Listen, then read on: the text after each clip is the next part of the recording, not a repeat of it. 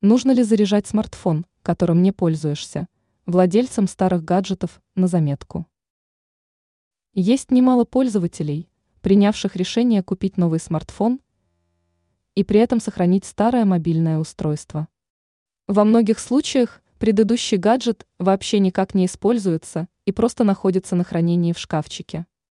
У некоторых людей возникает вопрос, а нужно ли заряжать этот мобильник?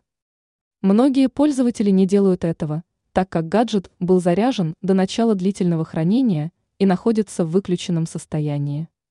Но такой подход является ошибочным. Периодически восполнять уровень заряда батареи этого устройства нужно, иначе гаджет рано или поздно разрядится. Потом он войдет в состояние глубокой разрядки, выход из которого может уже и не состояться. Как правильно заряжать старый мобильник? Первый важный момент – Старый смартфон нужно зарядить прямо перед отправкой на длительное хранение. Надо добиться того, чтобы уровень заряда аккумулятора составил от 50 до 80%. После этого гаджет нужно выключить и положить в шкафчик.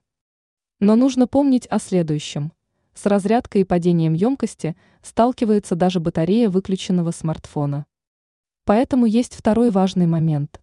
Уровень заряда батареи старого гаджета надо периодически проверять. Включайте устройство хотя бы раз в месяц. Если есть необходимость зарядить мобильник, сделайте это.